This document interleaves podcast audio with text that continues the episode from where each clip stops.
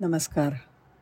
नवीन काळे यांनी एक लेख लिहिला आहे बिल्ट टू लास्ट लॉकडाऊनच्या काळामध्ये बिझनेस वर्ल्डमध्ये श्रीयुत प्रकाश अय्यर यांनी एक लेख लिहिला. त्याचा ते संदर्भ घेतात.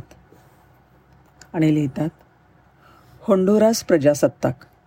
हा मध्य अमेरिकेतला एक देश.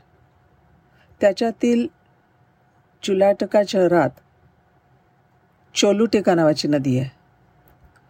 नदीच्या ह्या परिसरामध्ये भयानक वादळं चक्रीवादळं होत असतात. आणि त्यावेळी रोरावणारे वारे विजांच्या कडकडाटासह पडणारा मुसळधार पाऊस गारपीट हे नेहमीचंच हवामान. त्यामुळे ह्या रौद्र वादळांचा सामना करूनसुद्धा नदीवरच्या ब्रिजने पुढचे अनेक वर्ष भक्कमपणे उभं राहायला पाहिजे एवढा चांगला ब्रिज तयार व्हायला पाहिजे अशी अर्थातच सरकारची अपेक्षा होती. त्यानुसार या नदीवर एक ब्रिज बांधला गेला. एकोणीसशे शहाण्णव ते अठ्ठ्याण्णव या सालामध्ये दोन वर्षामध्ये. जपानी लोकांनी हा ब्रिज बांधला. अठ्ठ्याण्णव साली या ब्रिजचं लोकार्पणसुद्धा करण्यात आलं. त्या परिसरातली एक सुंदर आणि अभिमानास्पद वास्तू म्हणून या ब्रिजची ख्याती सर्वदूर पसरली. दुर्दैवाने त्याच ठिकाणी म्हणजे चोलुटेका नदीच्या आजूबाजूला प्रचंड मोठं वादळ झालं. मिच नावाचं एक वादळ झालं. इतकं मोठं प्रचंड चक्रीवादळ होतं की हे वादळ कॅटेगरी पाच या क्षमतेचं होतं. मोठा तडाखा बसला. त्याच्यामध्ये सात हजार लोकांना आपला जीव गमवावा लागला. वादळामुळे परिसरातले सगळे पूल कोलमडून पडले. अपवाद फक्त चोलुटिका ब्रिजचा. तो मात्र वादळाला तोंड देत भक्कमपणे उभा होता. पण आता एक वेगळीच गडबड झाली होती.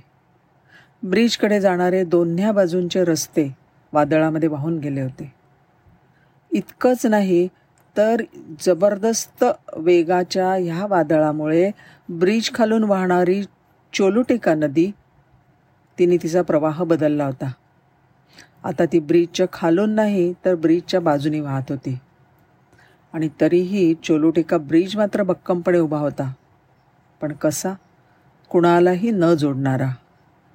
A bridge over nothing a bridge to nowhere या घटनेचा संदर्भ देत लेखक आपल्यासमोर एक अस्वस्थ करणारा प्रश्न उपस्थित करतात.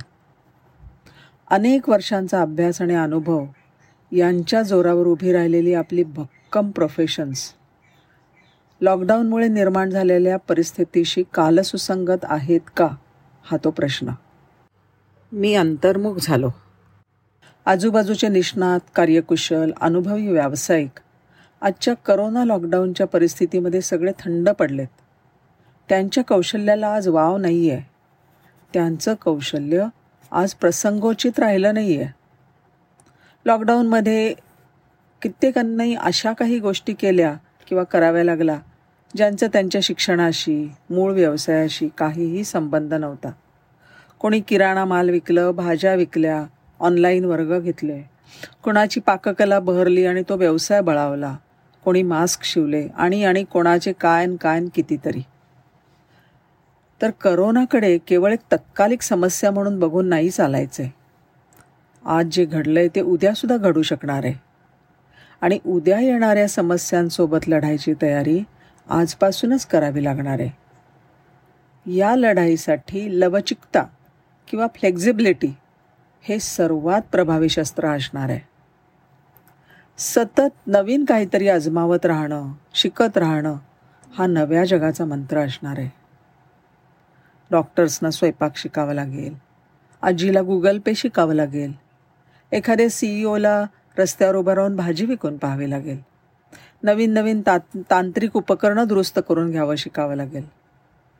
आणि इंटरनेटमुळे आज हव्या त्या गोष्टी घरबसल्या शिकणं कधी नव्हे एवढं सहज शक्य आहे.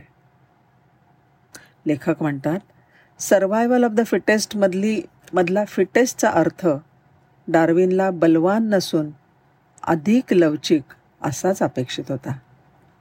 आणि त्याच न्यायाने आपला गाभा आपलं कोर भक्कम ठेवून काळाप्रमाणे जो बदलत राहील तोच पुढील जगामध्ये यशस्वीपणे टिकेल. Build to adapt not build to last is going to be the new normal धन्यवाद.